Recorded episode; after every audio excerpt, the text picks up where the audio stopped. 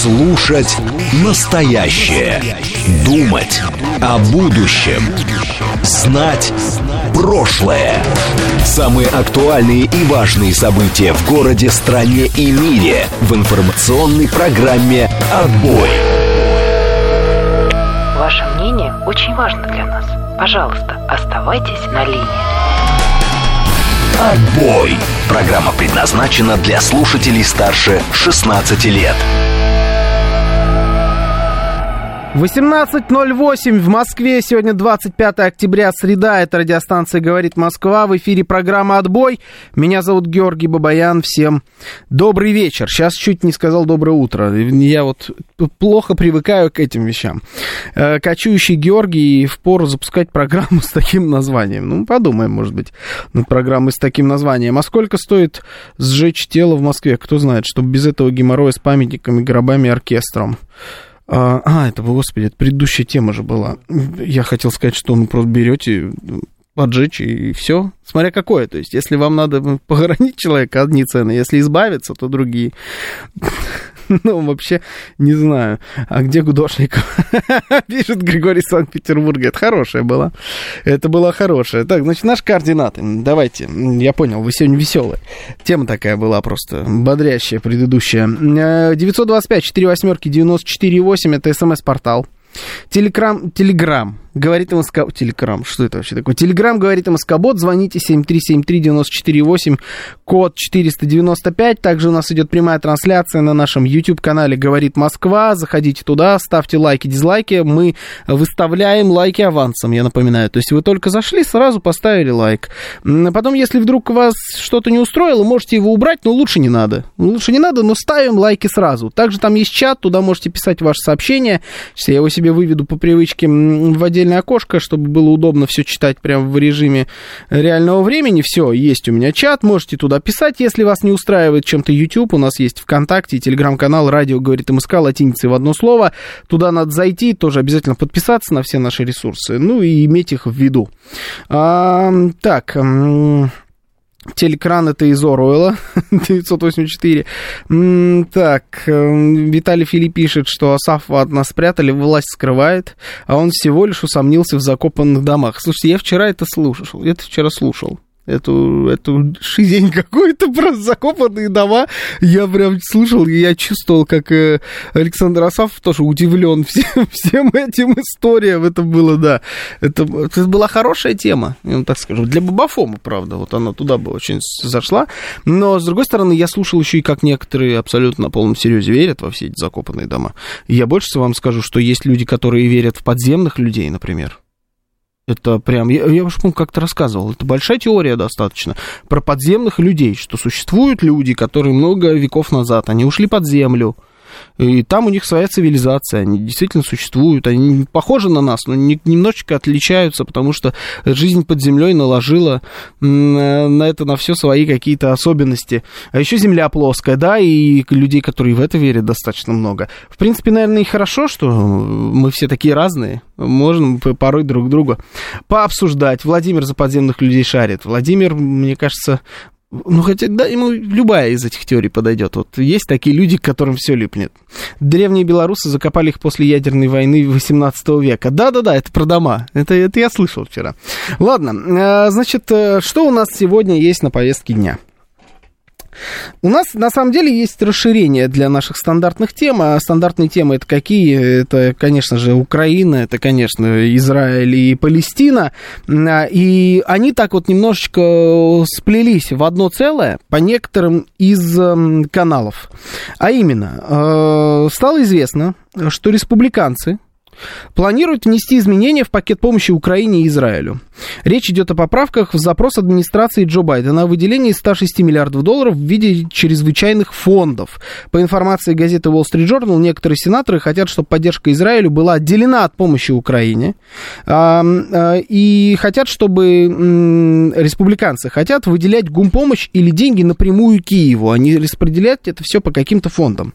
Отсюда что мы с вами делаем, какой вывод? Э, для начала, э, что э, объединили Израиль и Украину в этом выделении денег для того, чтобы протащить энную сумму А, с помощью локомотива на данный момент это, безусловно, Израиль потому что им деньги нужнее, а Израиль ближе, э, как республиканской, так и демократической партии. Соответственно, за счет Израиля ты протаскиваешь определенную сумму денег, и потом э, можешь этой суммой денег туда-сюда жонглировать, перемещать ее как надо. Но у тебя уже будет 100 с лишним миллиардов долларов. Украина, наоборот, в этой ситуации как якорь для того самого локомотива. Якорь, кстати, сейчас тоже история такая интересная. Там, если слышали, оказывается, можно всякие разные трубы этими якорями долбить налево и направо. Но это ладно, это потом как-нибудь. Э, Украина, наоборот, идет якорем. Деньги Украине выделять как будто не очень-то и хочется э, парламенту Соединенных Штатов Америки. Но когда у нас э, появляется формулировка, что предпочитают выделять гумпомощи деньги напрямую Киеву, а не создавать какие-то там еще фонды для всего для этого. Ну, здесь нормальный русский человек, мне кажется, сразу видит э, потенциал для коррупционной деятельности, потому что это означает, что у тебя деньги сначала в одну, потом в другую структуру, потом в третью, и везде энный процент у тебя будет оседать, и, соответственно, дальнейшие средства, которые дойдут до там, того же самого Израиля или Украины, они будут совершенно э, ино, иного веса, иного количества мягко говоря. Но, тем не менее, вот такая вот есть история про то, что эти деньги пока выделены не будут, потому что республиканцы не собираются одобрять э, эти дела. Ну, там вообще тяжело будет с одобрением. Там какая история? Парламент Соединенных Штатов, да, это Палата представителей и Сенат. Нижняя и верхняя палаты парламента. Как у нас, в принципе, в этом смысле мы похожи. Я думаю, что с них-то примеры брали в свое время. А, в Палате представителей большинство республиканских, в Сенате большинство демократов. Но для того, чтобы протащить эту инициативу, просто банального большинства демократам не хватит. Им нужно захватить с собой, по-моему, 9 или там 10-11, что-то такое республиканцев. То есть нужно еще определенное количество людей из другой партии, из э, партии соперника, для того, чтобы протащить эту инициативу. Поэтому там есть вот э, такие бадания на данный момент. То есть то, что Байден заявил, что деньги поступят обязательно и помощь будет выделена, это пока еще все еще просто слова. Когда это произойдет? Это может произойти там на следующей неделе, они могут договориться, а может произойти через полгода. Обсуждения такие, они могут э, продавливать еще очень-очень э, большое количество времени. Значит, что у нас есть еще интересного? А, пока Дональд Трамп обвинял Россию в якобы краже у Соединенных Штатов Америки супер-пупер ракеты, это цитата кстати говоря, супер-пупер ракета. А, самолеты наши, с этими ракетами на борту, э, гиперзвуковыми ракетами «Кинжал», э, заступили, или, не, по-моему, они готовы, да, заступить на то самое дежурство, о котором говорил Владимир Путин недавно э, в контексте палестино-израильского кризиса. Ну и сам палестино-израильский кризис тоже приобрел новый виток, а именно Премьер-министр, по сообщениям разных средств массовой информации, премьер-министр Бениамин Нетаньяху скептически относится к планам э, командования армии обороны Израиля и настроен отложить начало наземной операции в секторе Газа, в том числе выгадать время для проведения переговоров и освобождения заложников. Это ровно та самая история, э, про которую говорил, говорили многие средства массовой информации, с которой приехал туда Байден. Байден приехал тушить Ему нужно было потушить конфликт, ну и, судя по всему, надо отдать ему должное. Он с этим, походу, справился, потому что мы не видим э, наступательных э, мероприятий от Израиля, мы видим, наоборот, риторику, которая вот такая, ну, по факту, задняя передача. Ваше мнение, э, справился ли действительно Байден э, с этим пожаром? И что это означает для нас? Вот можем ли мы объединить то, что сейчас э, вполне возможен договорничок какой-то, либо, ну, просто какое-то местечковое перемирие без всяких наземных операций в районе Израиля и Палестины, и значит, что вот эта сумма 100 там с лишним миллиардов, она, может быть, как-то будет видоизменяться, но пойдет таки Украине, и все будет в порядке. То есть э, снова фокус внимания Соединенных Штатов будет смещен в сторону Украины. Или вы не верите в то, что это действительно у, у э, Байдена получилось? Усмирить э, своих партнеров э, на Ближнем Востоке. И на самом деле просто сейчас будут еще подготовки. Нетаньяху понимает, что он не может не пойти, потому что тогда он будет политическим трупом, поэтому обязательно пойдет, и все-таки мы увидим и выделение денег, и снова будет фокус на Израиль, и вот все то, что мы обсуждаем с вами последние две недели, скорее эти сценарии будут развиваться, нежели просто откат э, к ситуации там полугодичной давности. 925 4 восьмерки 94 8. Это смс-портал. Телеграм говорит и Москобот. Можете звонить 7373 94 8, код 495. Я вас слушаю. Здравствуйте. Здравствуйте. Знаете, то, что Байден не сказал бы, что Байден задушил конфликт, а, просто давайте посмотрим историю. Сколько за всю историю Россия потушила а, военных конфликтов? Огромное количество. Сколько потушила Америка военных конфликтов? Почти ни одного. Большинство конфликтов, которые тушила Россия, развязывала сама Америка. Сейчас Америке это кидают в лицо, что вот вы развязываете, а Россия это дело прекращает. И Байден сейчас хочет показать, что нет, мы тоже можем прекратить какой-то конфликт, чтобы кинуть это как бы в ответку. А разжечь этот конфликт ему не составит абсолютно никакого труда. По щелчку пальцев. Дать команду и сказать, ребят, все, мы своего добились, вперед можете атаковать. И они пойдут в атаку. А вот вы говорите, мы своего добились, это чего? Чего они добиваются? А, Америка пытается а, показать миру, что не, а, особенно Европе, что не только Россия может решать конфликты и имеет вес на дипломатической арене в этой структуре, но еще и э, Америка самое может Э, влиять, потому что Америка сейчас потеряла в плане дипломатических отношений и э, переговоров каких-то вот в плане военных, э, она потеряла все. Она не может решить вопрос на Украине, она не может контролировать Украину, она может только спонсировать. И больше ничего. Uh-huh. А Россия, вон, взяла, потушила э, один конфликт на Ближнем Востоке, второй. Э, решила проблему Афганистана. А потом э, сейчас э, а, мы организуем а, а, ту же самую помощь и восстановление территорий на Украине, причем э, своими силами при этом.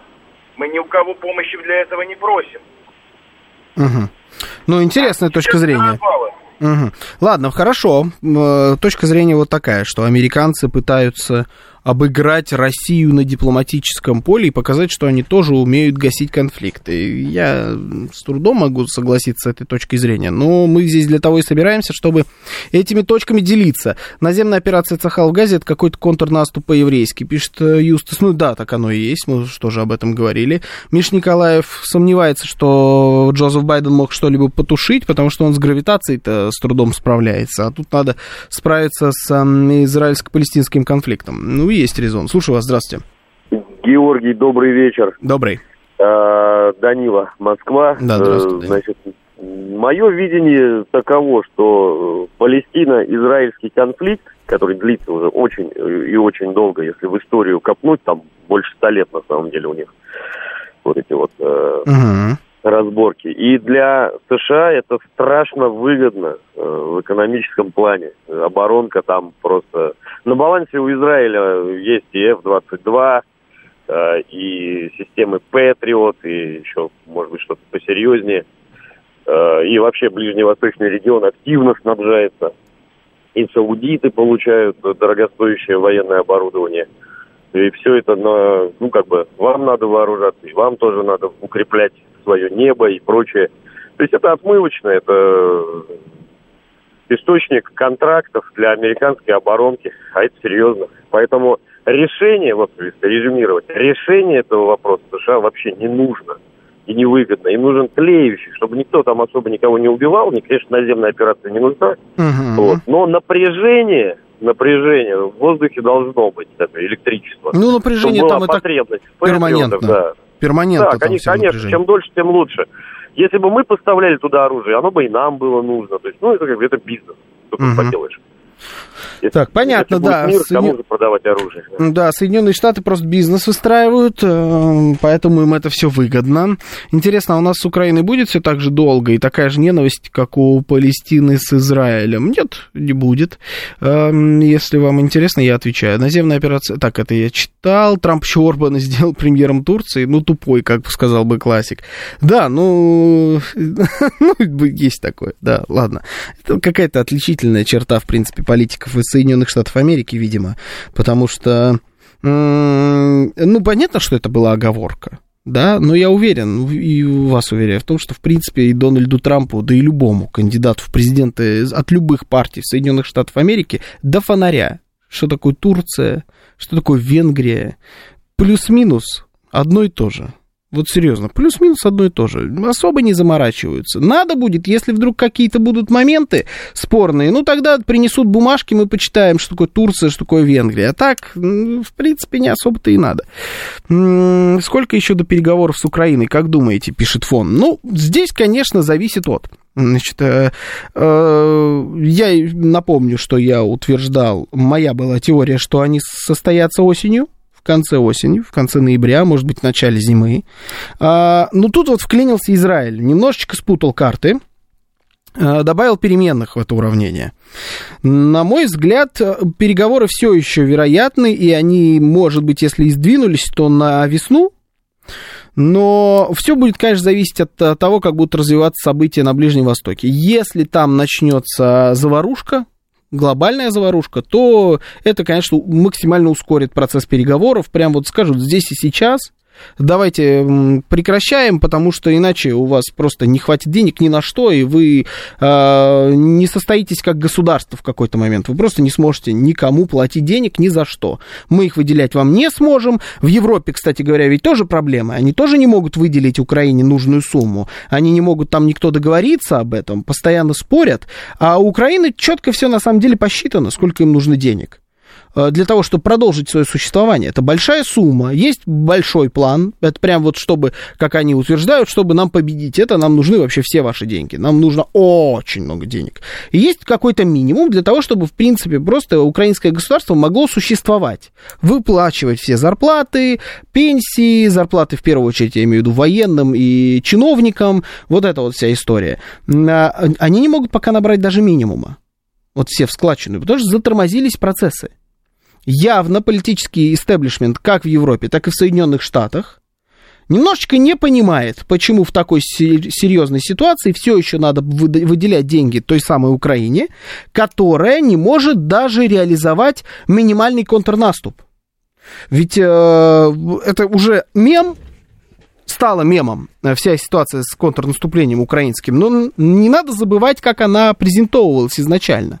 Что э, говорили про это контрнаступление изначально? Что это будет э, крутая операция, по примеру Харьковской области там, да, или Херсона, когда Украина будет отвоевывать себе свои территории каждый день по там, сотни километров, возьмут под контроль Мелитополь, выйдут на границы с Крымом, возьмут его под огневой контроль там, и так далее. В общем, много было разных всяких фантазий. Под это выделялись деньги и оружие. Самое мощное оружие, которое выделялось, выделялось под эти задачи. Что мы имеем сейчас на самом деле?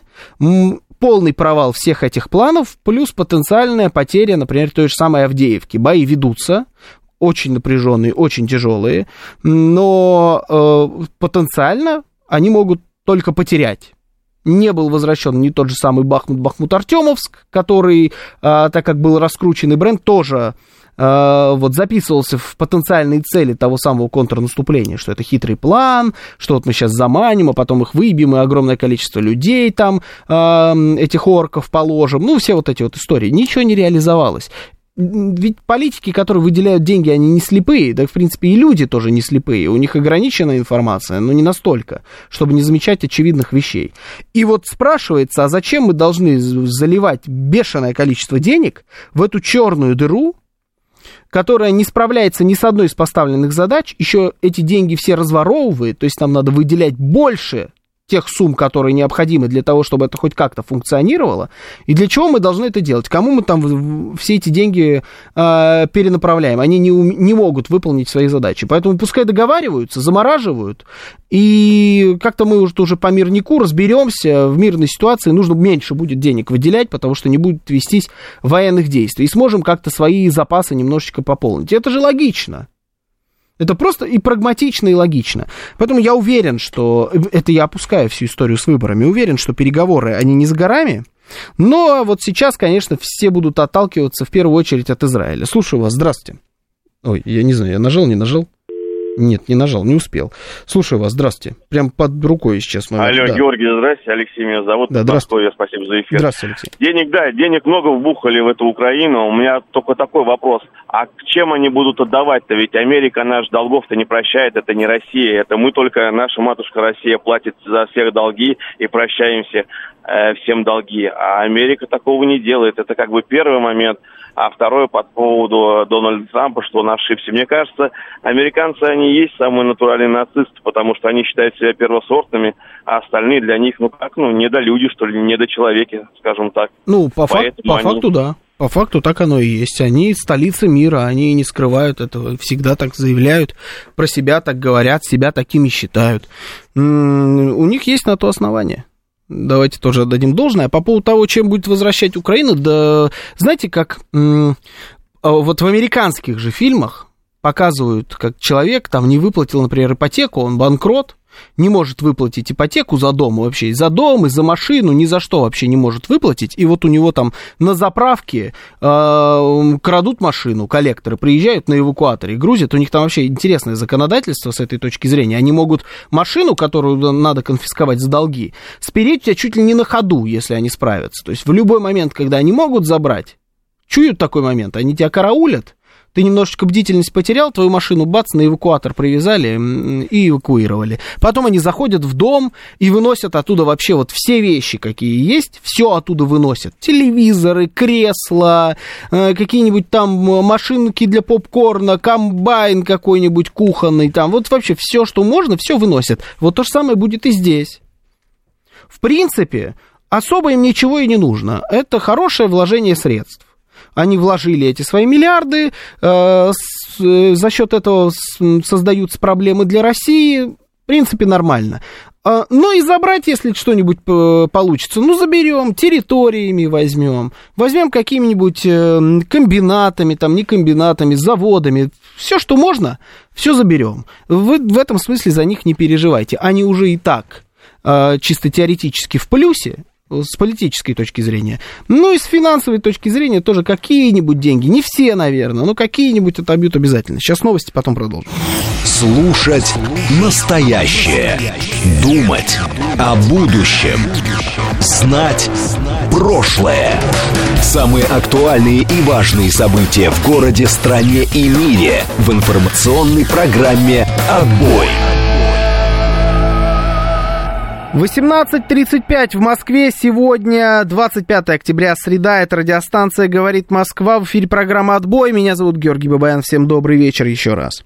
Напоминаю, наши координаты. СМС-портал 925-48-94-8. Телеграмм «Говорит МСК Бот». Можете звонить. 7373948, код 495. Также идет прямая трансляция на нашем YouTube-канале «Говорит Москва». Заходим туда. Ставим сразу лайк. Лайк авансом мы выставляем. А, если вы не поставили до сих пор обязательно это нужно сделать. Помогает очень сильно нам развивать канал, ваши большие пальцы вверх.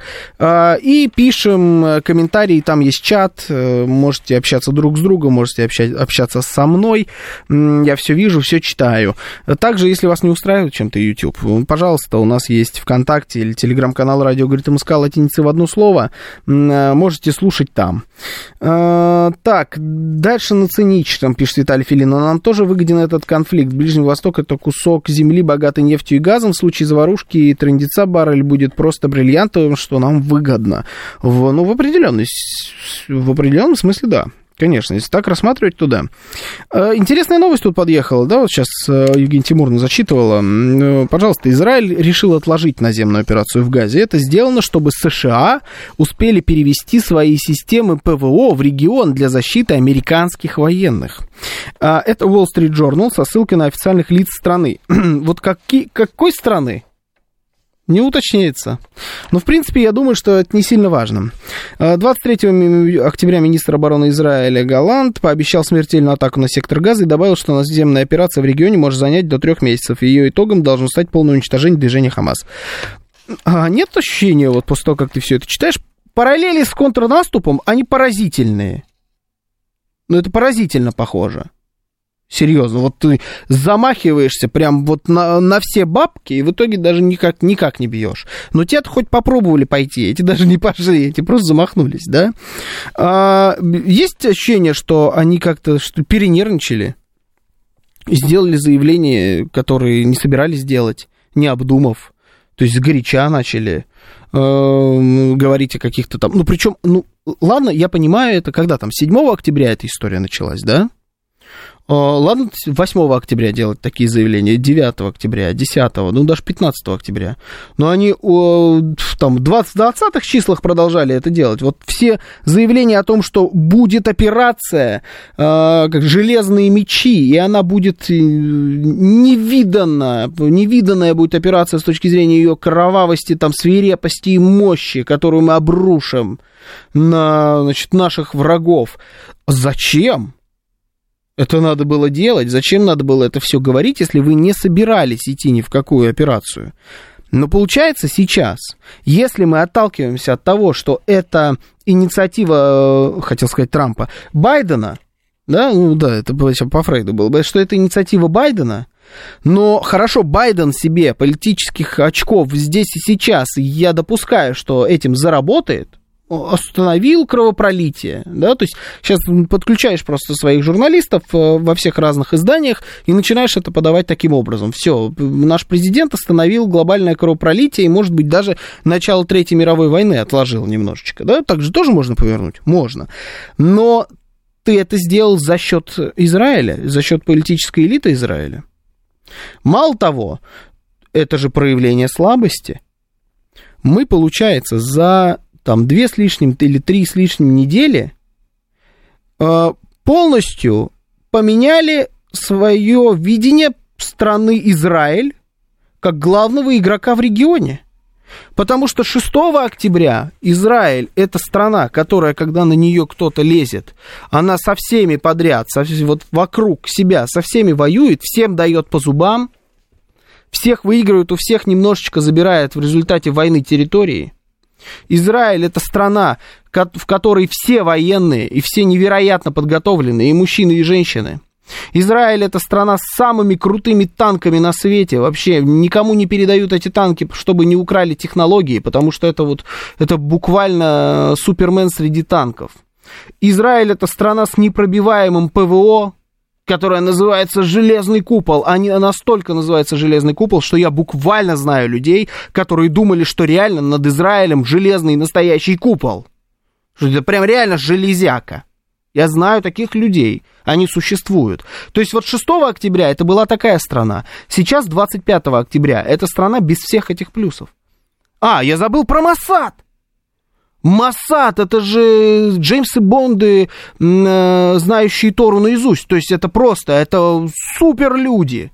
Массад находит всех и везде и всегда. Массад это самая крутая разведка на свете. Это все они сейчас вот этими своими заявлениями, которые они наделали, они же все это умножили на ноль. Получается руками американцев, по факту. То есть мы увидели и как танки горят, и как ПВО пробивают, и как Масад профукал. И как в армия, которая дает всем налево и направо по зубам, запрашивает деньги, потому что у них не хватает... А, ну, экономика тоже там, да, супер крутая экономика Израиля, э, ВПК и так далее, это тоже все умножено на ноль. Мы увидели, как э, э, эта армия боится, получается, заходить в сектор газа, по факту, ну вот если мы там э, не будем э, считать за чистую монету все вот эти формулировки, мы увидели, что они несколько раз пригрозили и так этого и не сделали. разрушили имидж Израиля как супер мощной военной державы в регионе. А это к чему должно будет привести, как вам кажется? Если Израиль, который окружен странами, которые его, мягко говоря, недолюбливают, Израиль находится в состоянии постоянной войны со своими соседями, непризнанным государством, да, с которым, ну, понятно, короче, с Палестиной. И вдруг у этого Израиля еще не остается всех вот этих его пугалок и авторитетов. И здесь и сейчас, да, конечно, безусловно, наверное, президент Соединенных Штатов сможет это повернуть в свою пользу. Это действительно так. Но в, в игре в долгую это супер провал. Вы разрушили все иллюзии, связанные с военной мощью Израиля, и хотите, чтобы теперь там каким-то образом был мир? Ну, это же очень сильно вряд ли, согласитесь. 925 4 восьмерки 94 8 смс-портал, телеграмм говорит Москобот, звоните 7373 94 8, код 495. Слушаю вас, здравствуйте. Здравствуйте, Георгий Вайс. Здравствуйте, Вайс. Что-то давно мы с вами не слышались. Добрый вечер. Ну, устал симки менять, вы меня игнорируете и интуитивно чувствуете, что я дрожащими руками пытаюсь вам дозвониться. Ой, не-не-не, никогда. Да, я просто хочу по предыдущей получасовке, ребята все верно говорили, но только полуправда, не буду выдаваться в подробности, в том числе и в оружие, которое поставляет Соединенные Штаты э, в Египет и в Саудовскую Аравию, но тем не менее они сейчас с пеной у рта, еще со времен Трампа, очень рьяно обозлились на Россию, которая э, с аморфных 10-15% по всем видам вооружений в Египте заняла, лидирует сейчас и, и поставляет туда до 50% новейшей техники, в том числе и новейшие средства ПВО С-300У, «Витязь», которые идут на экспорт. В том числе и, три, и после 2015 года поставили С-300 э, в Иран. Так что те, кто говорит, что там э, и Ирану могут надрать задницу э, израильские недоноски и стервятники – как в Сирии, они глубоко ошибаются. Есть и Буки М3, и, и Торы М2, вот, и прочее, в том числе ПЗРК, который владеет и в 10 кратно мощнее Хамаса Хезбалла, э, который имеет, э, в том, а, а в том числе различные транспортно-пусковые контейнеры, э, которые бьют по морским целям, успешно опробовал и по сухопутным целям, которые занимала ИГИЛ. Я просто перечислять не буду, очень долгое время займет. Uh-huh. По поводу того, что вы сказали, на самом деле. Я сразу узнал, мы, понимаете, купились на вот одни и те же кадры вот этой регулярной израильской армии.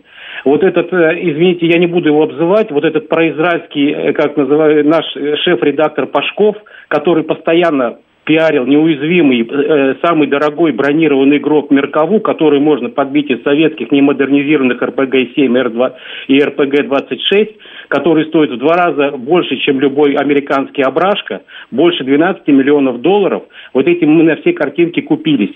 Они раздали повестки более чем 300 тысячам э, израильтян. Какой бы у них опыт не был, обязательная служба в регулярных войсках – это пушечное мясо. Сейчас они признали, что им нужна экипировка и непосредственно то вооружение, которое, с которым они могут противостоять Хамас набрать за, буквально за первую неделю, как э, ведущий Соловьев тоже с гордостью говорил, что Израиль это не наша страна, там все делается оперативно, но это все равно, что нас мобилизовать за 3-4 дня около 10 миллионов военнообязанностей в дифференцированном соотношении к населению, либо более 20 миллионов человек в Соединенных Штатах Америки. Это просто даже невозможно, если там от шнурков до касок и патронов и всего остального будет в наличии.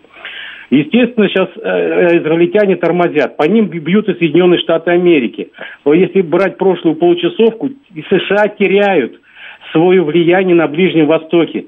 И в том числе могут потерять, как и во время шестидневной войны, влияние на своего смотрящего, по-другому не назовешь, на Израиль э, э, позиции которой занимают сейчас властные структуры во главе с с Нетаньяху, более нелестными эпитетами вашей радиостанции не буду его называть. Посмотрите, какую он партию возглавляет. Это партия Ликут, против которой выступали в том числе многие многотысячные демонстрации в самом Израиле э, против судебной реформы. Это партия нацистов, это партия сионистов. Там также в программе написано, что они э, э, правые радикалы, рьяные ксенофобы, сионисты и националисты. Что от них ожидать? Они, естественно, тормозятся Соединенными Штатами Америки. Соединенные Штаты Америки побоятся сейчас обосрамиться, потому что их хуситы и заидиты в Йемене, и в Ираке, и в Сирии уже показали нанесением ударов, которые наносятся, между прочим, если не ежедневно, то в зависимости, естественно, от, от успеха, то пусто, то густо, еженедельно, различными проиранскими группировками, в том числе силами Аль-Кудс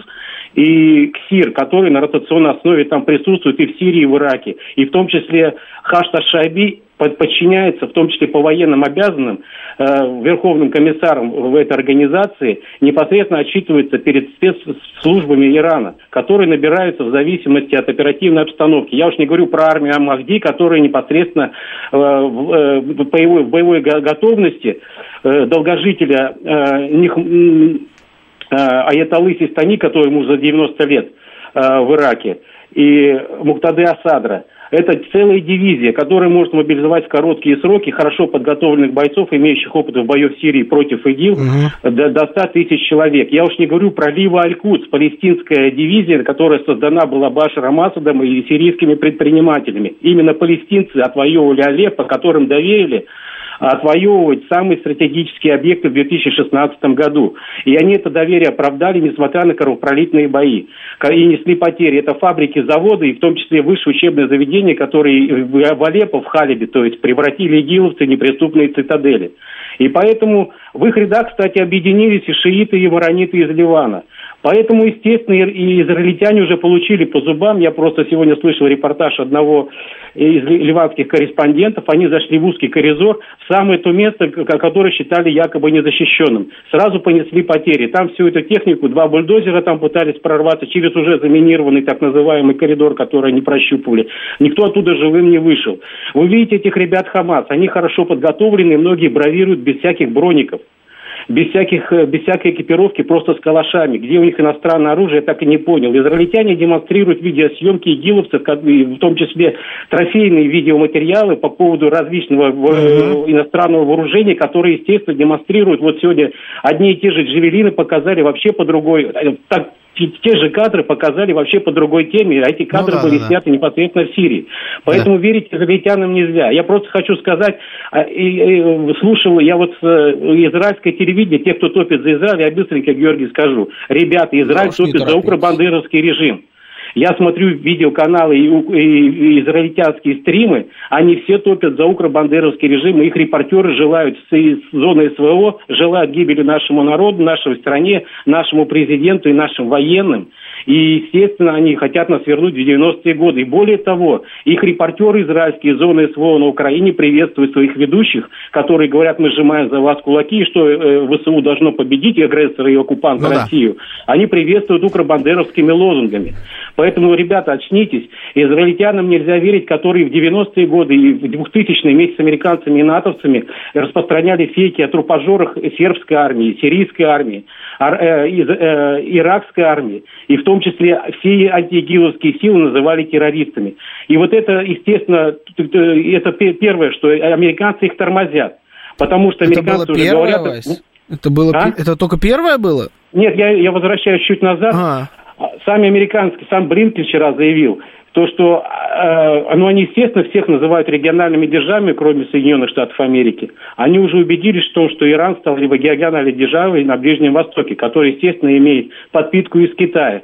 И, как говорится, несмотря на какие-то договоренности с Китаем, Китай заинтересован, чтобы Иран имел хорошую э, армию, в том числе противостоял Соединенным Штатам Америки, как э, противовес э, то, что творится, например, с Тайванем. И Соединенным Штатам и НАТО, отвлекая их непосредственно силы. Поэтому Израиль, он очкует вместе с Соединенными Штатами. Э, я говорю, загорится Йемен, им придется воевать на пять фронтов. Это Сирия, это Ливан, это Ирак. И все вот эти группировки, Кайса, Хазали, Асаи, Пахаль, Аль-Хад, которые тоже воевали против и, и, ИГИЛ в Сирии, они постоянно заходили на территорию Ирака. Я уж не говорю про Хаш-Шаби. Это будет кровавая баня для американцев. Американцев в Ираке осталось две половиной тысячи вооруженных людей, не считая слуги. Поэтому у американцев и в Ливане загорится земля под ногами, в том числе и в Палестине. Ну да, в понятно. Иордании, где территория которой является Палестиной. Да, загорится все везде. И вот я, я честно вам скажу, я вот сидел, слушал, да, сейчас Вася читал ваши, ваши комментарии к этому, к всему. Вот мне понравилось, Аукс пишет, у Вайса нет точки, только запятые. Это очень хорошо. Э, кто-то писал, что надо уж как-то приглашать, что ли, Вайса на замены э, на радиостанцию, говорит Москва. Ну, по, по крайней мере, можно дать э, программу «Револьвер», да, Вайсу? Почему нет? Да, спокойно могло бы быть. Да, тут очень много. Тут спрашивают, кем он работает. Давайте попробуем, пишет стратегический инвестор, сможет ли он самостоятельно закончить, или если его не прерывать. Я пытался до последнего. Я вот ваше сообщение увидел, стратегический инвестор, решил вот сыграть. Но не все-таки решил, что надо как-то брать э, в свои руки, но вот у Вайса есть так... Если обобщить все, что сказал Вайс, то, а, как он выразился, очкуют как Соединенные Штаты, так и государство Израиль, э, что могут получить по зубам, что могут не справиться. И это вроде как и понятно, что очкуют. Тогда зачем вы сами себе поглубже яму вырыли? У меня такой вопрос. С Соединенными Штатами понятно. А, выборы на, на, вот на носу, и так куча проблем. Много раз мы с вами об этом э, говорили. Их все эти проблемы разгрести не получится. Надо будет как-то там вот между ними лавировать, уворачиваться и так далее, чтобы попытаться самоходного деда снова переизбрать. Это супер тяжелая задача. Плюс добавляется еще и потенциальная глобальная заварушка на Ближнем Востоке, в которой можно и не вывести. И может действительно не хватить сил. И зачем рисковать? Надо каким-то образом постараться загасить сейчас этот конфликт. Вообще, в принципе, нужно подкопить силы или перераспределить ресурсы, в том числе на выборы. Сейчас это первоочередная задача. С точки зрения Соединенных Штатов Америки понятно. Но в долгую они сейчас загасили огромное количество мифов, связанных с государством Израиль и с его военной мощью. Это раз. Два. А, пошатнули позиции правящих э, элит – в государстве Израиль, а три по факту выдали разрешение всем вокруг продолжать подобные действия против Израиля и, соответственно, поджигать и поджигать эту ситуацию в течение энного количества времени. То есть, да, сейчас на короткую это сработало, в длинную нет. Ну и почему сам Израиль на это купился? Для меня вот это самый большой вопрос. Зачем было делать все эти беспрецедентные заявления о том, что сейчас это там наш 11 сентября? Все, сейчас будет такое, вы сейчас так, так они сейчас отхватят. Ну, просто будет вообще... И в итоге этого не сделать. А на данный момент все идет именно к этому. Вот эта история про патриоты, которую нужно будет завести э, туда, в регион, э, потенциально регион, который может загореться в любой момент. Вы понимаете, что там, получается, он, все эти американские объекты, они недостаточно защищены. Мы просто делаем выводы из того, что они говорят сами. А где тогда эти патриоты? Если не там, они где? На Украине вряд ли. На Украине их считанное количество осталось. Э, и вряд ли они их оттуда будут забирать. Где они тогда? Из других регионов вы будете их перегонять? То есть оголяете тылы. Или это в самих Соединенных Штатах Америки такое количество патриотов? А зачем они там? Самих Соединенных Штатов Америки в таком количестве, если на Соединенные Штаты вроде как никто нападать не собирается, а здесь у вас горячий регион. То есть ваши военные объекты не защищены. Получается так. Делаем такой вывод. Интересный вывод для всех стран в регионе, которые очень тепло любят Соединенные Штаты и их военные объекты. Слушаю вас. Здравствуйте. Добрый вечер. Вы в эфире. Добрый вечер, Георгий Сергей Алексеевич. Здравствуйте, Сергей Алексеевич. Ну так пока что Вашингтон-то в короткую плюсов-то набрал под свои... В короткую, да. Ну, набрал. А кто Набрал. знает, он и в длинную, может, и играть не собирается.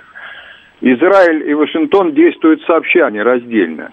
Быть такого, чтобы Тель-Авив самостоятельно принимал все решения, до какого будет гореть этот конфликт на Ближнем Востоке. Вряд ли. И какие масштабы примут военные действия Израиля завтра, послезавтра. Этого быть не может.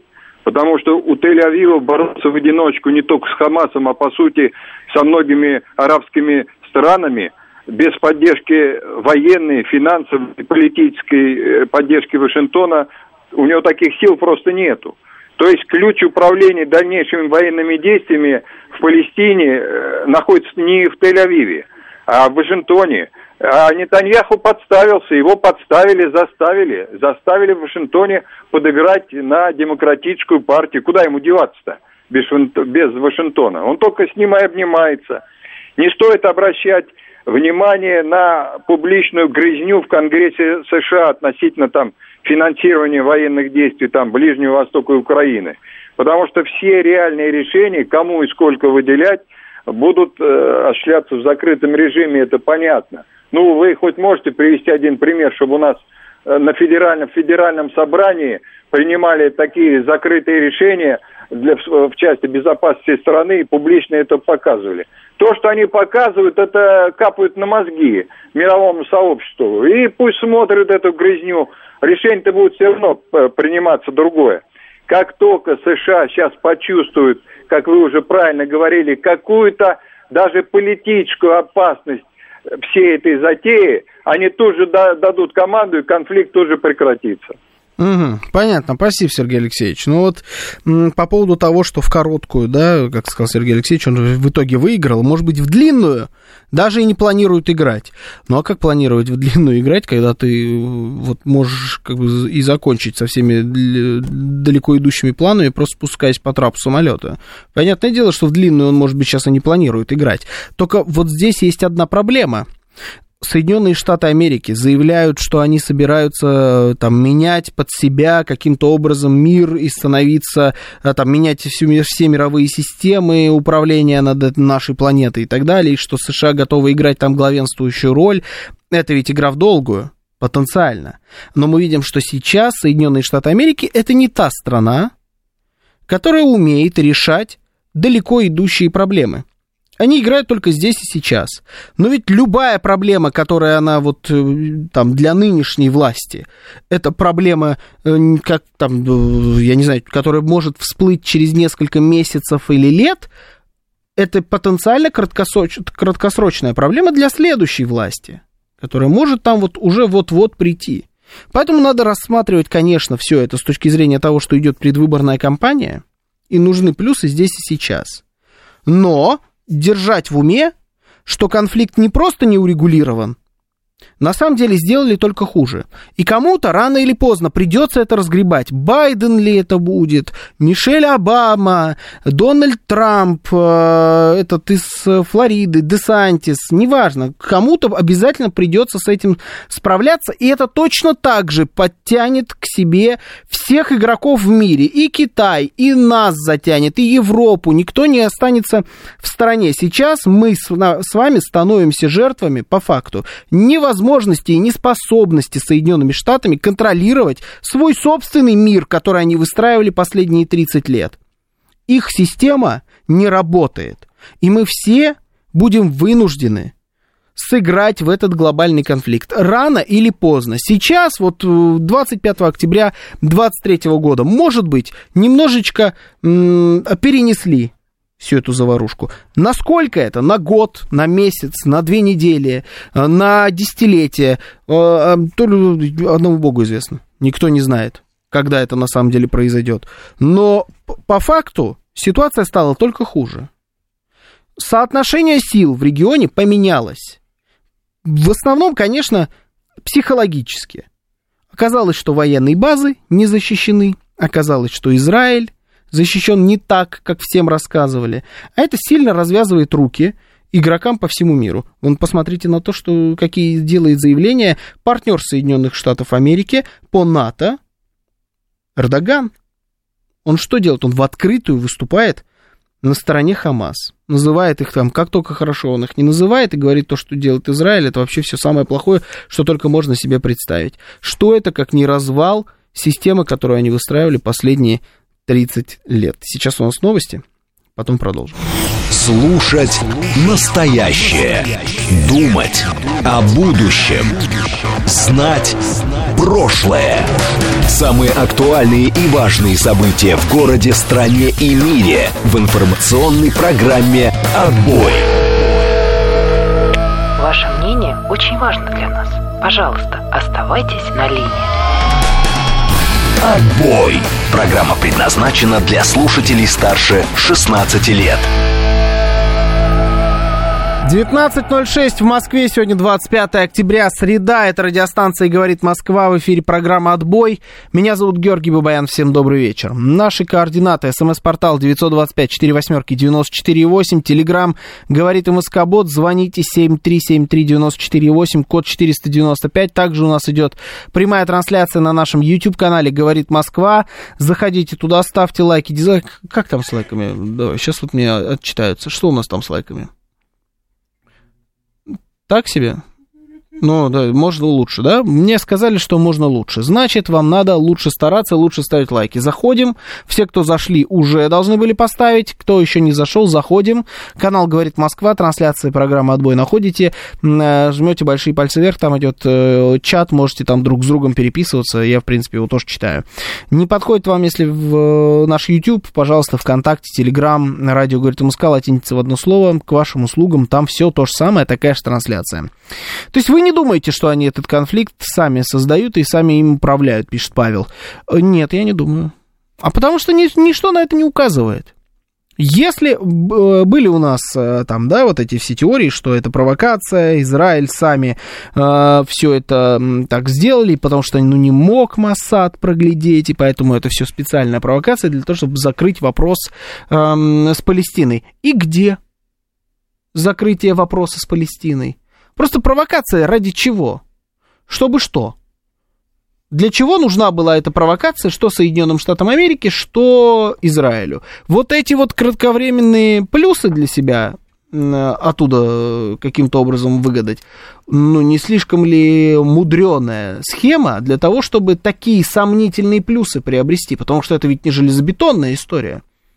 То есть, а ты можешь это подать как вот я остановил, но твои соперники могут это подать, как что ты остановил, мало того, что ты опозорил нашу армию при выходе из Афганистана, сейчас еще по нашим солдатам прилетают ракеты, которые там где-то базируются, а, уже огромное количество раненых, они сегодня официально, они признали атаки, они признали, что есть раненые, о погибших не говорят, но я думаю, что если есть раненые, значит, скорее всего, есть и погибшие, ну, даже если и нет, какая разница? То есть ты э, по факту опозорил наши вооруженные силы несколько раз. Что это такое? Ведь соперники могут взять таким образом на вооружение эту ситуацию. Зачем лишние э, перемены и добавлять в это и так тяжелое уравнение? Оно очень тяжелое для нынешней администрации в США. Очень тяжелое. Практически безвыходное. Еще раз, если кто-то вырулит из этой ситуации, политтехнологи американского президента нынешнего каким-то образом переизберут его, это гении. Про них фильмы надо будет снимать, и про них снимут фильмы. Обязательно. И книги напишут, и по книгам снимут фильмы. Все, весь этот маховик будет запущен. Поэтому я не думаю, что это все ими срежиссированная история. Уж слишком она уж слишком мало плюсов на слишком большое количество минусов для того, чтобы это каким-то образом режиссировать. Ну, либо это кто должен был режиссировать всю эту историю? Что за... Я забыл, как зовут этого режиссера, который только специализируется по плохим фильмам в Соединенных Штатах Америки. Напомните мне, знаки должны быть. Забыл, с ним мем еще есть, достаточно известный. А, а может это такой ход конем, чтобы побольше войск НАТО в регион перебросить? Для чего? Чтобы что? Ну, перебросят они. А что им мешает сейчас перебрасывать туда, где они и так базируются, все больше и больше войск? Зачем нужно придумывать ход конем, если ты можешь просто идти спокойно, даже не применяя э, шахматные метафоры? Зачем нужно это делать? Они сейчас могли перебрасывать спокойно э, огромное количество э, любых войск, каких только пожелают, любое количество патриотов, никто бы им их слова не сказал. Вот сейчас даже меньше такая... Сейчас, наверное, сложнее, чем было до. Еще раз заходили во всю эту ситуацию, э, что Израиль это вообще супер-пупер э, мощная страна, которая разносит всех одной левой. А вот сейчас ситуация совершенно иная. И то же самое с Соединенными Штатами Америки. Подогнали авианосцы. Ничего себе, что за пацаны. У них авианосцы, они вообще мощные, жесткие парни, реагируют моментально. Мы здесь с вами это обсуждали. Что невозможно было себе представить вообще какую-нибудь атаку на Соединенные Штаты Америки, на их базы, чтобы они в ответ моментально, вечно не а, там стирали все с лица земли. А оказалось, это нет. У них сейчас позиции слабее. Очень странная многоходовочка. Но только если мы берем, что многоходовочка была, но просто очень плохо срежиссирована, непрофессиональными людьми, и на выходе оказалось все только хуже. Такой вариант мы допускаем, но учитывая, кто там сидит у власти, в принципе, наверное, можно и допускать такой вариант. Но не, не совсем же все так плохо. Он же один там больной старый дедушка. Вокруг него-то должны быть нормальные люди. Ну, хотя, когда смотришь на вице-президента, боже мой, вот представляете, у президента Обамы, предыдущего демократического президента, В вице-президентах был Джозеф Байден. Еще дееспособный, хороший, популярный политик. Третий, по-моему, по счету кандидат э, на выборы президентов э, вот в, в, в тот электоральный цикл по-моему, ну, я могу ошибаться, вторая была точно Хиллари Клинтон, но он там, он, по крайней мере, проходил на этих праймерис, то есть это большой, крутой, уважаемый политик, он, и он решал за него вопросы. Вспомните, как он приезжал на ту же самую Украину, и там сидел на месте президента и рулил процессами, как, выглядел как самый настоящий кукловод. И кто сейчас при нем вице-президент? Что-нибудь и вообще можете сказать по поводу Камелы Харрис? Кто-нибудь? Кроме того, что она черная. Нет. Ну, понимаете, да, деградация элиты. Ну, с этим приходится иметь дело, так или иначе. Дело не в том, что Израиль в военном смысле слаб, а в том, что Тель-Авив потерял море, мало, моральную поддержку своих действий в мире. И это тоже, кстати говоря. И это тоже. Они потеряли. Не всю, но большой процент. Большой процент моральной поддержки потеряли. Отсюда вырисовывается другая многоходовочка, а может, это с той стороны многоходовочка может, провокация действительно была организована и не специально профукана Израилем, как вот гласит одна из теорий заговора, а действительно организована Хамас, потому что если мы посмотрим на то, это вообще э, история про отдельное какое-то исследование. То, как с точки зрения информации подготовились к этой ситуации две, обе стороны. Посмотрите, как круто освещают события пропалестинские э, средства массовой информации, как они сами к этому подошли. И посмотрите, что клепает Израиль параллельно. Хамас явно подготовился. У них там и постеры, и видеозаписи, и огромное количество хроники. Чем жестче она, тем лучше. Все это в, бешен, в бешеном количестве, все это у них есть. И что может предоставить Израиль? Израиль вместо э, э, этому противопоставляет старые какие-то видеозаписи из других регионов, записи телефонных разговоров, украденные и перехваченные между Ником и Майком в очередной раз. А вот все. Я даже больше скажу, я видел, как... Я не знаю, кто это запускал, я надеюсь, что неофициально Израиль, э, кто-то запускал, может быть, просто примазались, так сказать, что у Израиля расчехлил, видели, не видели, не знаю, расчехлил супер лазерную пушку инновационную, избивали лазером ракеты, которые летели на Израиль, а это казалось Call of Duty или Battlefield, ну что такое, игра компьютерная. Ну, на полном серьезе это понесло огромное количество ресурсов, блогеров, э, военкоров, э, вот все-все-все, короче, вот по интернету это разошлось. Лазеры у них были, понимаете? То есть, типа, лазером стреляют, это компьютерная игра. Вот вам уровень подготовки. То есть, если это и многоходовочка, то явно не со стороны Соединенных Штатов Америки. Я рыжую Псаки только запомнил, пишет Нилз Майкл. А рыжая Псаки это пресс-секретарь. Она была, кстати, и у Обамы, и у э, Байдена тоже какое-то время поработала, а потом на какой-то золотой контракт ушла на телевидение. На CNBC, по-моему, она работает. Израиль оказался полностью не готовым к реакции в мире на удары Цахал по гражданскому населению в Газе. Терроризм и геноцид против терроризма не нашел поддержку в большинстве стран. Это вот Юстас продолжает к своей теории. Если американские политтехнологии технологии вырулят, есть опасность, что их может нанять Зюга, Зюганов, пишет мастер. А, Сарика Андреасяна предлагает Виталий Фили. Это, это наши мемы, я про западные. Сестры Вачовски. Вот, пожалуйста, джекпот. Ну, учитывая последний фильм, да, одной из сестер Вачовски, прости господи, да, это они, в принципе, могли бы исправиться. Во всем виноват Галкин и Пугачев, пишет Полимер 80-й. Они, кстати, там кто-нибудь из них иноагент. Галкин, скорее всего. Алла Борисовна, по-моему, нет. А может, это такой так, это я читал про ход конем. Что за дурацкое слово лайки, пишет маршал. Ну, как называется, так и говорим. Большие пальцы вверх, можем еще сказать. Э, мне не важно. Называйте как хотите, главное ставьте. Так, эм, это про конфликт я прочитал. Да не дело, дело не в том, что он слаб. Тоже я читал. Отматываю просто, смотрю. Э, что вы тут мне написали? Программ, программу «Револьвер» с Вайса можно смело переименовывать в пулемет. Это хорошая была сейчас, да. Слушаю вас. Здравствуйте, ладно, давайте пообщаемся. Добрый вечер. Да, добрый вечер. Добрый. Эфир, эфир у вас сегодня просто замечательный. Такие да, нарративы всплывают. Там, э, Сергей Алексеевич сказал, что Израиль не действует самостоятельно, что все это из Вашингтона. А кто действует самостоятельно вообще, вот, кроме России, которая вот взяла и начала СВО? Кто-то вообще в этом мире, кроме России и США, действует самостоятельно? Китай. Может, мы можем там, там Шольц самостоятельно забрался на гаубицу, чуть не упал, чуть не разбился. Вот. э, Там Макрон, что он, телефонным терроризмом самостоятельно занимается. Но какие шаги вот не видно. Э, То есть сейчас самостоятельно это только США и Россия. Э, И по поводу переговоров вот, потенциальных с Украиной. Но это недавние вот эти истории со всеми там, э, господи, Минскими соглашениями, где нам просто открыто в лицо сказали, что мы не собирались ничего выполнять. Поэтому, мне кажется, переговоры исключены просто как вот их не будет. Мгм. Это как не было переговоров с Германией в 45-м. Была безоговорочная капитуляция. Переговоры возможны.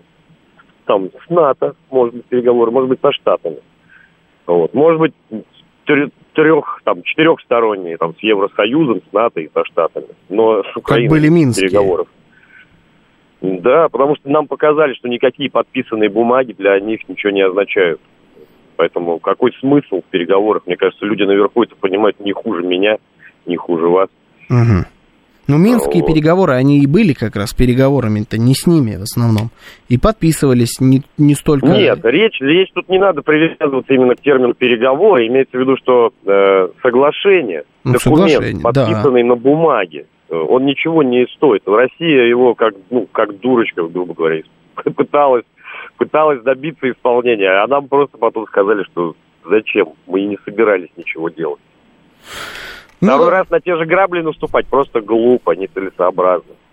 Ну, понятно, да, спасибо. Но, с одной стороны, конечно, да. Э, С другой стороны, есть какая-то альтернатива, может быть. Ну, не знаю. По поводу стран, которые действуют самостоятельно, ну, есть, конечно, такие страны. Их, правда, немного. У нас есть из... Израиль, чуть не сказал. У нас есть э, Китай, безусловно. У нас есть Иран. В какой-то степени, кстати говоря, Турция. В какой-то степени, не полностью, но тем не менее, есть. Поэтому есть такие страны. А так то, что таких стран все меньше и меньше становится, а, это... Не, ну, кстати, не, не меньше и меньше. Их, наверное, больше становится. Ну, просто их банально мало. Но это и нормально.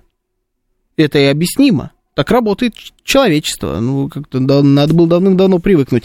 Северная Корея пишет полимер 80. Ну, конечно, нет. Северная Корея, конечно, нет. Северная Корея м, это подконтрольное Китаю государство полностью, на 100%, э, всем от него зависящее, и делает так, как им говорят из Пекина.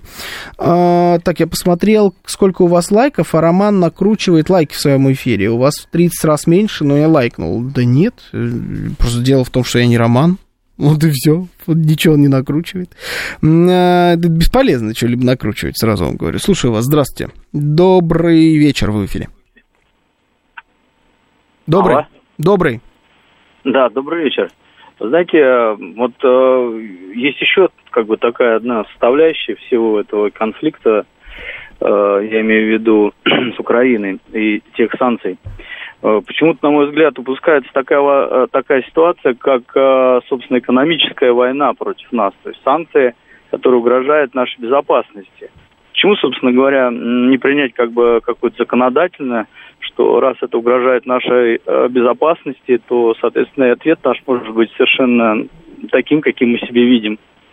В общем-то, вот и все. Не обязательно в экономической плоскости. Это, например, то есть вы против нас экономические санкции, вот там сейчас что-то с алмазами хотят они м, сотворить, а да, мы то есть, ракетами. э, э, ну, просто, то есть, э, как бы, понимаете, э, если это настолько будет угрожать нашей безопасности, ну, целостности страны там и так далее, то ответ м, не обязательно будет какой-то там, то есть, э, экономической плоскости. То Ага. есть, э, дать им понять, что, ребят, как бы, давайте завязывайте с этими делами, как бы, это может плохо кончиться. Мгм. Но смотрите, я попробую объяснить. Спасибо. Значит, э, почему таких законов нет? Потому что если ты вводишь такие законы, или принимаешь такие решения, или декларируешь такие вещи вслух, э, каким-то образом угрожаешь, ты будь добр, исполняй, либо не говори. Это ведь вот то самое, с чем мы столкнулись сейчас с сухопутной операцией. Это то самое, с чем столкнулась Украина, когда кричала про контрнаступление. Это то самое, с чем столкнулись, столкнулась наша любимая страна, когда мы все здесь вопили про красные линии. Потому что если ты обознач... обозначил, ведь что такое экономические санкции, за которые мы посылаем ракеты? Это красная линия, по факту, да? Вы через нее переступаете, вы санкции, мы вам ракеты. Вот если вы не готовы этого делать, не стоит об этом даже заикаться. А явно никто не готов стирать весь мир в труху из-за экономических санкций. Нет таких стран пока. Я, по крайней мере, не наблюдаю их на территории нашей планеты. Поэтому и нет таких законов. И правильно, и хорошо, что их нет. Потому что если ты вводишь, но потом у тебя э, ну, не хватает, я не знаю, там, смелости или, это не смелость, а какой отбитости для того, чтобы это применить, отправить действительно ракеты в, в ответ на экономические санкции, то это сыграет тебе в, только глобально в минус. Это будет означать, что вот у тебя... Ну, то есть, получается, ты за свои слова не отвечаешь. Так зачем такие делать заявления? Зачем такие законы принимать? Можно любые законы принять, но если мы этого не будем делать, то я не вижу в этом никакого смысла. Ну, помимо того, что это моментально там ядерная война и так далее и тому подобное. А право сильного, единственное право, которое действительно работает в стопроцентном, в сто процентах случаев. Если ты достаточно силен, чтобы протолкнуть ту или иную свою инициативу, свое решение, свое видение той, той или иной ситуации, никто с этим не будет спорить. А, достаточно ли сильна на данный момент Россия, чтобы такие вещи э, делать? Я думаю, что нет. Объективно надо просто смотреть на вещи. Вот и все. Ну и стирать мир в труху тоже. Из-за этого никто не собирается. Право сильного хорошая штука. То есть, если это то самое право, которое сейчас под вопросом, в том числе и у Соединенных Штатов Америки, начинает быть. Это то, о чем мы с вами говорим последние полчаса, полчаса, час уже, наверное, а может даже и больше пока ты безоговорочно в глазах всех супер силен, никто на тебя и рыпаться не будет. Как только чувствует кровь и почувствует слабину, так сразу начинается. Это главное, что показывает вообще вся эта ситуация с э, Ближним Востоком и с заварушкой там, что никто на чужих ошибках не учится.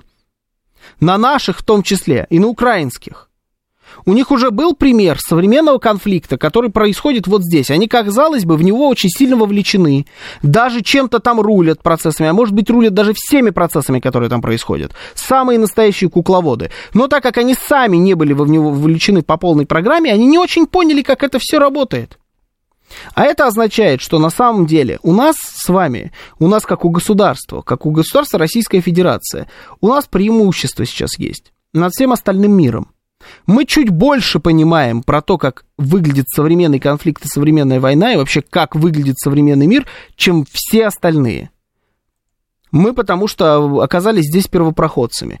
Наверное, ну, ничего хорошего в том, что мы оказались первопроходцами нет, кроме того, что у нас теперь, по крайней мере, есть эти знания. Э, и пока они у них есть, и есть понимание, что остальные на ошибках не учатся, но ну, мы, получается, стоим немножечко на ступеньку выше в случае потенциального мирового конфликта. Это тоже надо держать в голове. Как у нас говорил, говорят, вытащил нож режь. Ответные санкции как э, не дать титана и все, чего они, от чего они зависят. Достал нож режь. Тут многие мне, кстати, написали про достал нож режь. Да, это простая э, вековая мудрость. Слушаю вас. Здравствуйте. Добрый вечер. А, добрый вечер, Денис. Да, здравствуйте, Денис. Что-то плохо а... вас слышно немножко. Как будто микрофон закрыт. Да, да, да, да. Алло. Угу. Вот так, да? Ну, чуть лучше стало. Тут вот постоянно слышу какие-то истории, а, что это чья-то провокация против Израиля, либо американская, либо против палестинцев, какая-то, ну, как вы говорите, многоходовочка, либо какая-то внутриизраильская политика. А я все вот эти дни вспоминаю книгу Арианы Палачи «Ярость и гордость». Не слышали? Громыхнула в свое время. Не, не слышал. После 11 сентября итальянская журналистка, большой знаток Ближнего Востока, Афганистана, вместе с маджахедами ползала там по горам, угу. которые с нашими воевали. Такая. После 11 сентября она написала очень жестокую и такую откровенную книгу, в которой она написала такой вот, один момент очень запомнился. Ведь главную опасность представляют не девчонки с поясами шахида и не босые парни с автоматом Калашником, а те, кто сидят в наших университетах, ну, она имела в виду западные, американские, европейские, угу. и сейчас учатся, сейчас студенты. Почему? Потому что мало того, что они будут образованными людьми, они будут знать про нас все. Как мы устроены политически, экономически, военно, в образовании, в медиа, в пиаре. Они будут знать про нас все. Мы так, так и не будем про них ничего знать. У меня есть такое предположение, что э, сейчас, да, некоторые еще говорили, видна рука мастера, это англичане. Ребята, теперь они мастера. Они теперь мастера, и они все знают. Когда говорят, вот как они были пиар готовы, они все знают про пиар. Они готовы были военно, они все знают про войну. Они, говорят, отключили системы наблюдения, там, это, они уже очень неплохие айтишники. Так mm-hmm. что тут вот такое, подозревать многоходовочку с чьей-то другой стороны, тут вполне могло быть э, со стороны, ну, не совсем прям Хамас, скорее всего, Хамас это инструмент. Но надо искать, мне кажется, концы вот там, на Востоке, совсем не в Израиле, не в США. У меня вот такое ощущение. Интересно, да, я даже спасибо, да, согласен с вами. Ну, то есть это есть э, резон под э, всеми словами, которые сейчас сказал нам Денис Девятиэтажник. Очень даже. А, так, вначале надо хотя бы...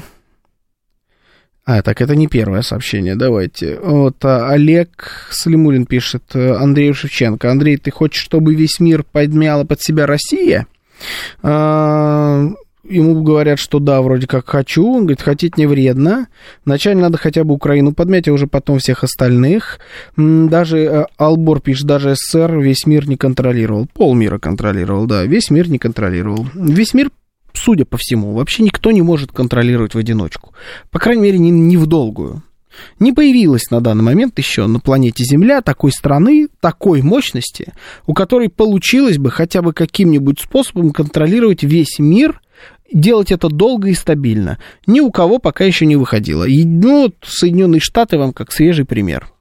Вроде как уже весь мир доступен, вся карта нарисована, все знают про все страны, сколько у им хватило сил, им хватило сил, но мы видим на данный момент на лет 30, и все начало, начинает шататься. Э, система, где было два полюса силы, она проработала чуть больше. Она была чуть более стабильной, и то не без эксцессов. Поэтому надеяться, что хоть одна страна когда-нибудь будет контролировать, как и мечтают американцы, да, вот во всех этих э, фильмах про будущее, какая-нибудь научная фантастика, где планета Земля воюет с какими-нибудь там инопланетянами, мы же видим, что база, она всегда находится где-нибудь в Нью-Йорке. Всегда все политики с, с планеты Земля, они, естественно, выглядят как англосаксы, они разговаривают на английском с а, американским акцентом, а если это какой-нибудь приезжий откуда-нибудь какой-нибудь там политик, который заскочил к американцам в Нью-Йорк, то он будет разговаривать, скорее всего, с британским акцентом. И таким образом мы а, будем выделять людей приезжих, да, но все равно центр мира это всегда Соединенные Штаты Америки. Ну вот это к сожалению, к счастью, не знаю, просто вот в реальности это фантазия. Такого не будет. Это никогда не произойдет. Слишком большой все-таки у нас мир, слишком он разный для того, чтобы он контролировался одной страной. Ну, для нас это на данный момент, как для современников всех этих процессов, э, вряд ли плюс. Я вам так скажу. Сейчас новости, потом продолжим. Слушать настоящее. Думать о будущем. Знать прошлое. Самые актуальные и важные события в городе, стране и мире в информационной программе «Отбой». 19.35 в Москве, сегодня 25 октября, среда, это радиостанция «Говорит Москва», в эфире программа «Отбой», меня зовут Георгий Бабаян, всем добрый вечер еще раз. Наши координаты. СМС-портал 925-48-94-8. Телеграмм говорит Москобот. Звоните 7373-94-8. Код 495. Также идет прямая трансляция на нашем YouTube-канале «Говорит Москва». В нашей группе ВКонтакте, в Телеграм-канале «Радио говорит Москва» латиницей в одно слово. Заходите, обязательно ставьте большие пальцы вверх. Всем, кому не нравится слово «лайк». А, и пишите в чат, есть такая возможность у нас на YouTube, пожалуйста, я все читаю. Значит, так, ладно, еще последнее сообщение, идем дальше. У меня вопрос к россиянам. Вам в горле не першит? Как так можно? Экспорт вина из Литвы и Латвии больше, чем из Италии и Испании. Есть же вино из дружественных стран. Закрутите им гайки так, чтобы у этих балтийских тигров глаза полезли. А существует латвийское вино? Серьезно? Немножко рыбой отдает, я слышал. Все, что за... латвийское вино. Первый раз вообще об этом слышу. Ладно. Значит, сегодня новость дня, на самом деле, которая... Я удивлен, что она так разлетелась, но, видимо, есть голод у нас у всех по каким-то... по героям, по таким вот человечным, хорошим героям. В подмосковном э, городе... Что за город? Щелково, да? Вот, значит, там произошла такая история. Какой-то, значит, гопник пытался грабануть школьника. Он шел по улице, к нему подбежал неизвестный вот этот гопник, выхватил у него телефон и побежал. Это увидел пожилой дедушка, который рядом э, стоял и чинил. Есть видео? Ты нашел видео? А давай покажем. Вот у нас есть прям видеозапись всего того, как это происходило. Э, это все увидел пенсионер, который чинил рядом свою аку. Э, и он, ну как, надавал этому варюге, который бежал мимо него, он сначала его подсек, вот, подключайтесь к трансляции, там сейчас это видно. Значит, он идет к нему навстречу, раз, подсечка, схватил его, повалил на землю, в общем, обезвредил вора, вернул э, школьнику телефон, все сделал, короче, по-пацански. А еще главное обратить внимание на кепку у дедушки. Она у него назад, так по-модному. Короче, дед вообще крутой. а как зовут этого деда? Я что-то нигде не вижу, как его зовут. Крутой мужик. М-м, так, везде 72-летний пенсионер, там, так далее. То есть новость, где ему дарят сертификат? Как его зовут-то? Надо, чтобы все там знали своих героев как по имени звать, а, пишут, что его наградили вроде как. Да, его все сразу начали писать. Я прям видел, как это происходило. Сначала эта новость а, была такой местечковой. Потом она начала разлетаться по разным а, большим уже телеграм-каналам, новостным агентствам. Потом все начали писать в комментариях, это срочно наградить, ему дать героя, ему дать денег, ему дать квартиру, все-все-все. Ну, больше всего писали про машину. Все писали про то, что надо подарить человеку машину, потому что у него вон какая-то старенькая АК. Эм, Михаил Макаров, зовут этого героического человека. А, все к нему выехали, журналисты из разных средств массовой информации взяли ему у него уже интервью. Вот имя ему Турбодед, пишет э, Марион. Да, подошло бы. Ну, короче, крутой мужик, вообще без вопросов. Он, оказался, работал в охране. Он там, ну, он, по, по образованию экономист. В 90-х все пошло наперекосяк. Он работал охранником, отсюда у него навыки быстро реагировать там и как-то обезвреживать всех. Ну, короче, а, в нужном месте нужный человек оказался в нужное время. Так это бывает. И ему действительно подарили вроде как от администрации города сертификат на отечественное авто. Что за авто, пока непонятно. Там просто написано авто для героя. Это по факту распечатанная картинка пока, вставленная в рамку из-под фотографии, которая вот где-то там валялась на, на, там, не знаю, на полках в городской администрации. Ну, я думаю, что подарят ему обязательно. А, он выбрал Ниву, уже пишут.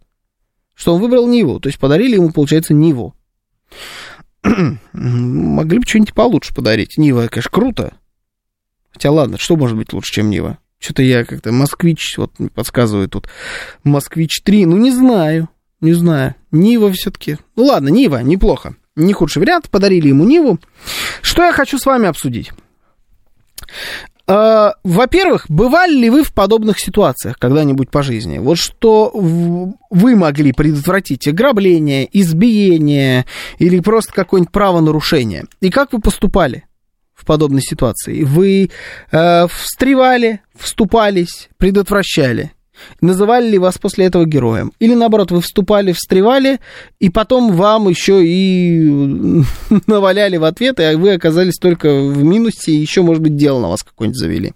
А, обязательно расскажите про конкретно эту историю. И вот еще, непопулярное мнение, сразу говорю, оно не популярное, но я его тоже встречал, что на самом деле а, этот 72-летний мужик не такой уж и герой. Потому что, ну, давно, типа, награждают тех, кто дает по кому-нибудь по роже. То есть он по факту избил человека. Откуда? Ну да, так вот у нас сложилось, что э, ситуация так, так, такой оказалась, что на самом деле, да, это какой-то гопник, плохой человек, много раз судимый, пытался ограбить школьника. А вдруг это был бы его старший брат? А вдруг это был бы его отец? И получается, он лез бы в семейные разборки. Здесь сейчас так не произошло, но теперь что? Вот каждый должен будет, бывший охранник там или человек с каким-нибудь поясом по боевым искусствам, должен будет обязательно лезть в каждую подобную ситуацию. Это же к чему мы с вами придем? Все будут друг другу морды бить, не разобравшись в ситуации. Так что ли? Может быть, вы придерживаетесь такой позиции? Вопрос. 925 4 восьмерки 94 8 это смс-портал. Телеграмм говорит МСК-бот. Можете звонить 7373 94 8 код 495. Также у нас идет прямая трансляция. YouTube, ВКонтакте, Телеграм-канал Радио говорит МСК. Латиница в одно слово. Я вас слушаю. Здравствуйте. Добрый вечер. Здравствуйте. Как слышно? Прием, прием. Походу с Луны нам дозвонились, не особо там слышно. Давайте следующий звонок. Слушаю вас. Здравствуйте. Ну, добрый день, меня Денис зовут, а мы сейчас про санкции, контрсанкции или... Не, мы про деда, который дает по мордасам врагам страны, судя по всему. Ну, это тоже, можно сказать, что про санкции, да? Ну, да, да, да наверное, в, как, в какой-то степени.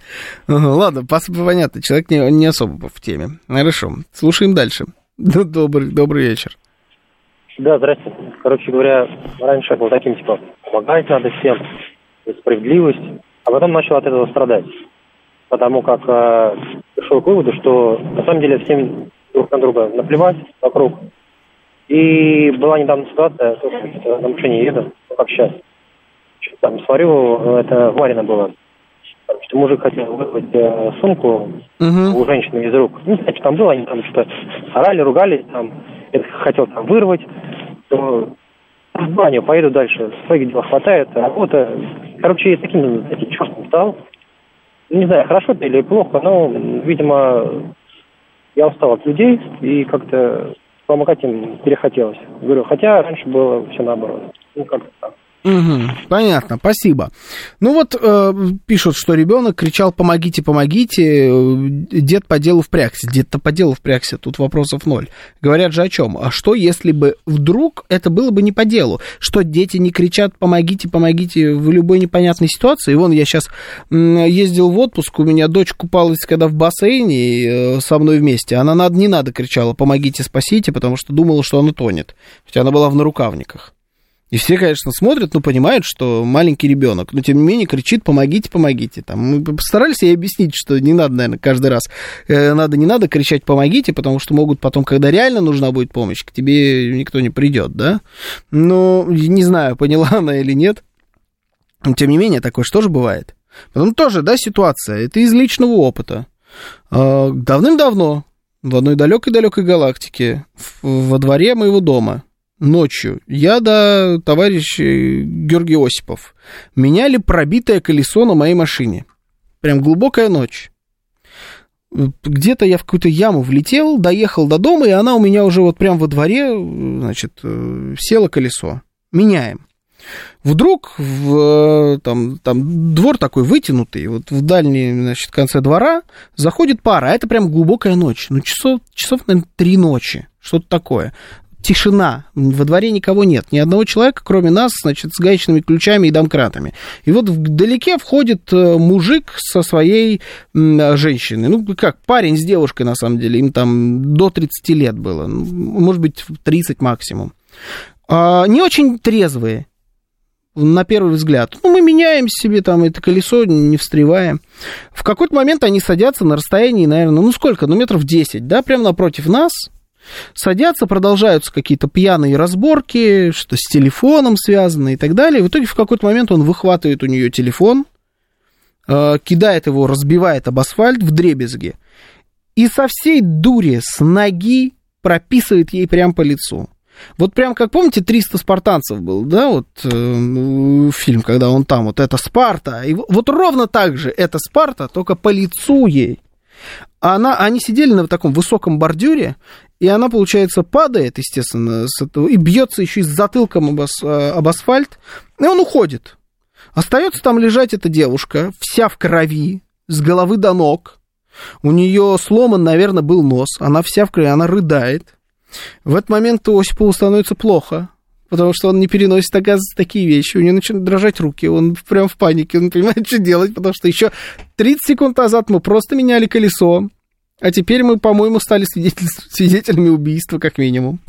А мы начинаем каким-то образом пытаться ей помочь, находим ее телефон, он, оказывается, еще работает, он разбит, но он работает.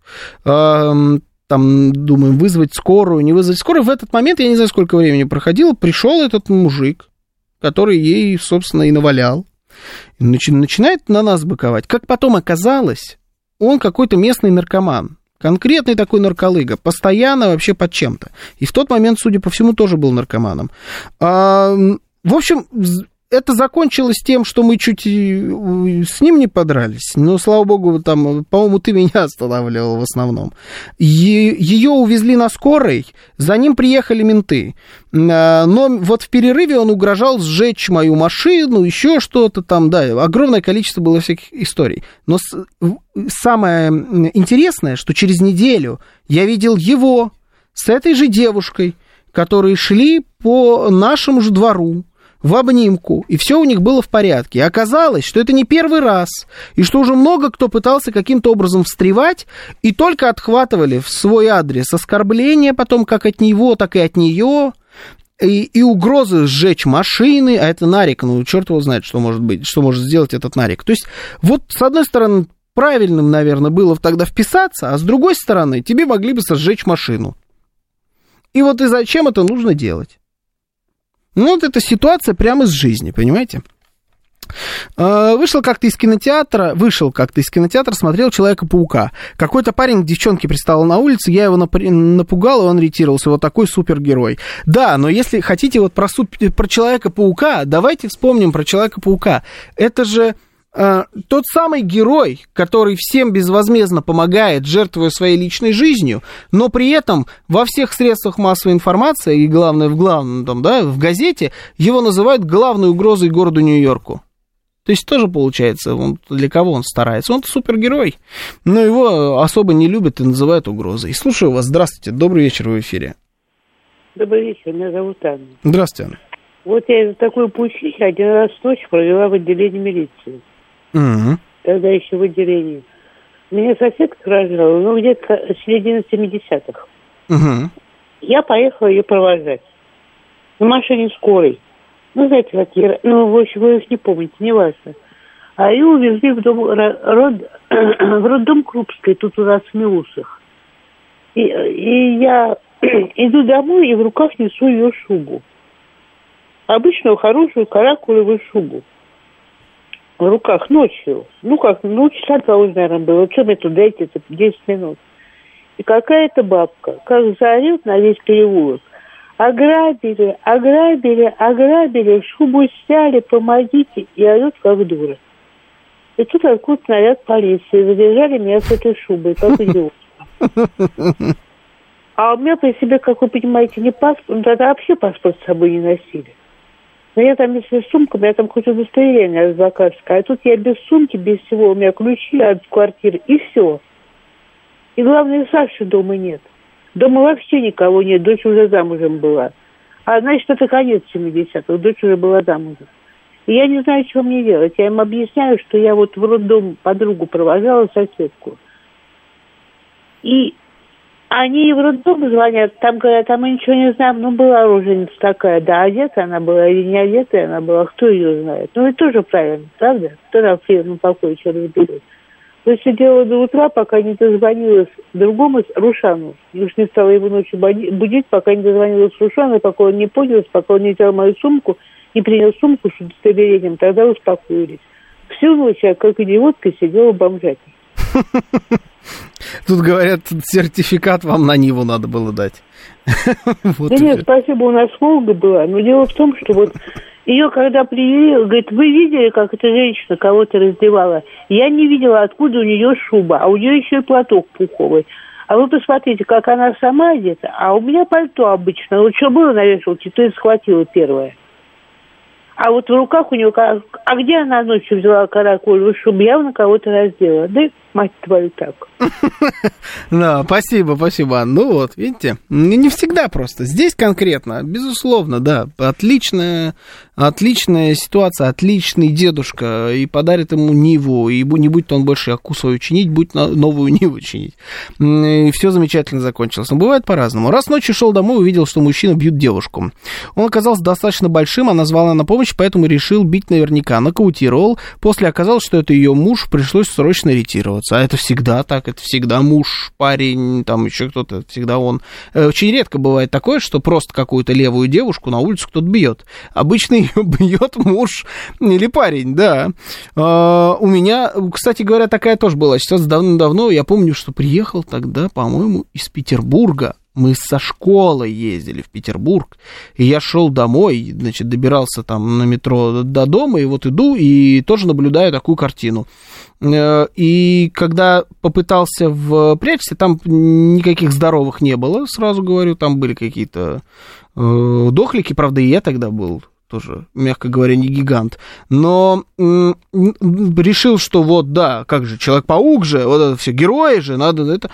А, и как только тоже крики «помогите, спасите», за волос таскают, вся вот эта красивая история, как только попытался, так они чуть ли меня вдвоем там прям вместе с этой женщиной и на меня накинулись и хотели меня побить. То есть резко волосы отпускаются, и она пытается вцепиться в меня. И вот такая схема, понимаете? А В Питере не пьют, там расчленяют, поэтому это было уже в Москве. В элек- в электричке заступился за двух персонажей мужского пола, которые целовались. Какая, какая мерзость. Смотрите, аж Александр Казаков аж воскликнул. Может, это с тобой происходило? Может, поэтому ты вспомнил? Твоя история? А, Значит, которые целовались, до сих пор не могу понять, правильно ли сделал. Но их реально избивали. Жалко стало, рисковал, показывал удостоверение МВД, хотя уже был на пенсии. Ну, так вот. У нас в поселке вообще муж бил жену, так и прибил, говорили ей, уходя от него, от него. Она, люблю его. Ну да, абсолютная классика, по-моему. Стандартная история. А, какой он вам дедушка в 72? Мужик, мужик в расцвете сил. Ну, я поэтому и говорю, мужик. Мужик, да. Дедушка, он не похож на дедушку. И действует он не как дедушка. Крутой мужик вообще. А, так, это я уже читал да, про Ниву. А, Андрей пишет, э, тебе бы тоже подарили Ниву, если бы Нарик сжег машину. Это вряд ли, понимаете, очень сильно вряд ли. Э, Так, вот что пишет Елена В. Теперь из-за таких упырей не помогать людям?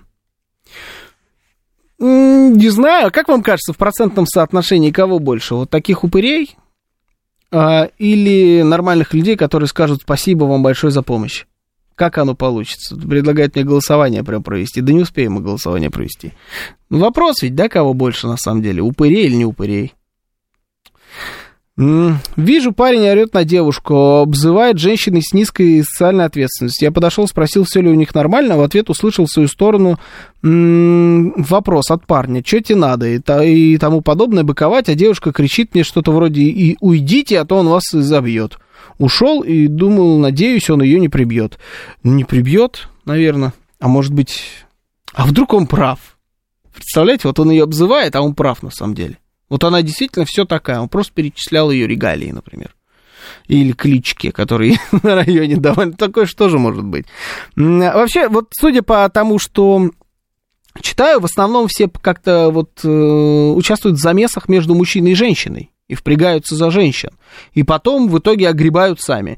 Делаем вывод, за детей мы вступаемся, за, за женщин нет, потому что за женщин себе дороже вступ, э, каким-то образом впрягаться, вступаться.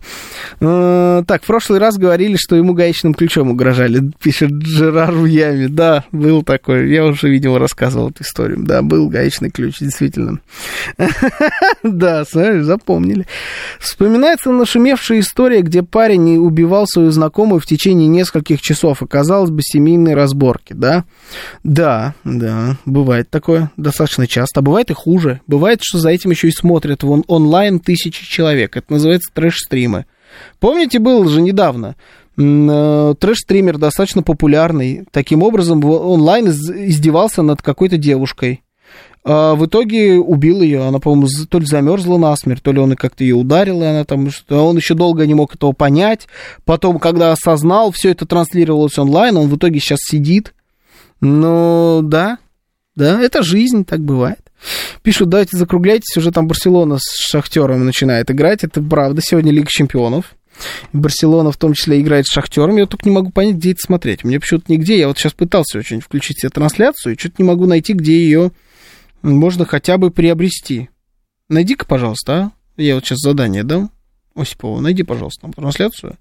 Ты ничего не делаешь. Найди трансляцию. Сидишь, ничего не делаешь. Обнаглел совсем. А, так, а ведь еще владелец телефона мог подкараулить обидч, обидчика, вернуть себе свое, а тут мужик. Да, может быть, это все какая-нибудь многоходовочка, и это махинация. Знаете, вот уронил кошелек, а ты поднял, чтобы его отдать, отдаешь, а тебе говорят, а здесь было у меня вообще-то 100 тысяч миллионов рублей, а где мои деньги? Идут в суд, и ты отдаешь хоть что-нибудь для того, чтобы э, в итоге там на тебя делать дело не завели. Такое тоже бывает. В общем, если как-то подытожить, хорошо, что мир не без э, добрых людей. И действительно, среди нас с вами есть герои. И порой даже э, героические поступки бывают замечены, и даже доходят до награды.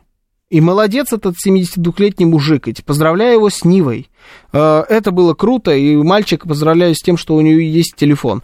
Но, к сожалению, в такое тяжелое время мы с вами живем, что не всегда героизм уместен, и не всегда за это бывает награда. Но не в этом случае. Здесь всех поздравляем. Хороший финал. Это была программа «Отбой». Меня зовут Георгий Бабаян. Сейчас рубрика «Русский язык». Всем счастливо.